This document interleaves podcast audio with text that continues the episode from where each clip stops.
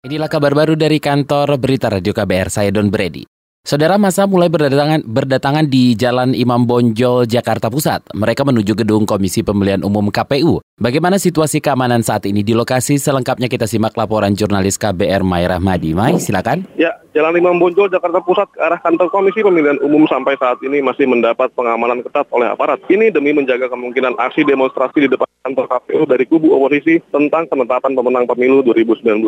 Di depan gedung Geraha Mandiri tampak puluhan aparat keamanan berjaga. Jalan dari Bundaran HI ke arah KPU ditutup bagi pengguna bagi, bagi pengguna kendaraan. Sementara belum terlihat masa aksi mulai berdatangan. Tadi ada sekelompok masa ke arah KPU, namun belum diketahui apakah itu masa aksi atau bukan. Dari Jalan Imam Bonjol, Jakarta Pusat, Merah Madi, KBR. Baik, terima kasih Mai Rahmadi. Saudara Direktur Eksekutif Perkumpulan untuk Pemilu dan Demokrasi Perludem Titi Anggreni mengimbau Aksi pasca penetapan hasil rekapitulasi pemilu 2019 tidak dilandasi kebencian kepada institusi demokrasi seperti KPU maupun Bawaslu. Titi menyampaikan dugaan pelanggaran pemilu yang dilakukan oleh KPU sebaiknya ditempuh melalui jalur hukum dan tidak menggunakan intimidasi serta kekerasan. Saya kira pertama siapa pun mereka yang ingin e, mengekspresikan opini pendapat politiknya harus dalam koridor konstitusi menghormati hukum, menghormati konstitusi dan tidak mendelegitimasi institusi-institusi konstitusional yang ada di dalam tata kelola kehidupan bernegara kita. Titi menambahkan penyampaian pendapat politik yang dilandasi kebencian dianggap tidak sejalan dengan tujuan murni demokrasi. Menurutnya kebencian rentan menjadi provokasi.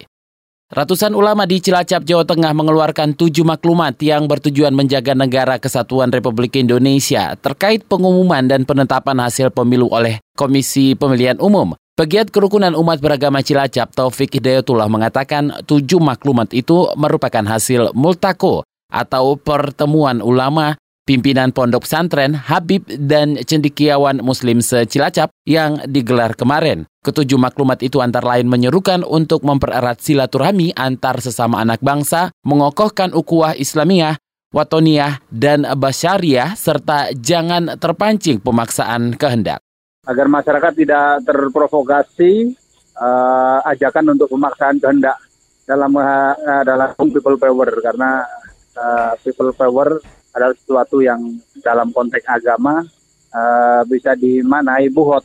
Ya ya sebagai musuh negara. Terus ada di item ke-6 ada permintaan apa dukungan para kiai terhadap TNI Polri untuk melakukan segala segala hal demi menjaga apa keutuhan NKRI himbauannya tentu masyarakat untuk tidak terprovokasi oleh isu-isu negatif yang dilontarkan oleh berbagai kalangan dengan tujuan untuk mengadu domba. Selain itu, kata pegiat kerukunan umat beragama Cilacap, Jawa Tengah, Taufik Hidayatullah, para ulama juga mengeluarkan seruan kepada kepolisian dan TNI. Seruannya ser supaya kedua institusi ini melakukan tindakan konstitusional yang diperlukan sesuai tugas dan wewenangnya untuk menjaga keutuhan NKRI, Pancasila, Bhinneka Tunggal Ika, dan Undang-Undang Dasar 45. Komisi Pemberantasan Korupsi telah melakukan penggeledahan di tiga lokasi terkait korupsi pengadaan kapal yang melibatkan Kementerian Kelautan dan Perikanan atau KKP.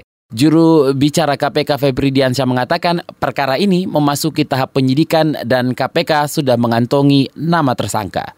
Penggeledahan yang dilakukan sejak minggu lalu ya di beberapa lokasi. Ada sekitar empat atau lima lokasi yang kami geledah mulai dari kantor salah satu kementerian ya setingkat eselon 1 kemudian kantor KKP maksud saya dan kemudian juga ada rumah pejabatnya, rumah pihak swasta dan juga kantor perusahaannya itu. Sebelumnya Febri menegaskan KPK masih merahasiakan identitas aktor-aktor yang terlibat dalam perkara ini. Ia pun enggan membeberkan peran masing-masing pihak. Namun Febri menyebut negara rugi 100 miliar rupiah dalam kasus pengadaan kapal ini. Demikian kabar baru dari kantor Berita Radio KBR. Saya Don Brady.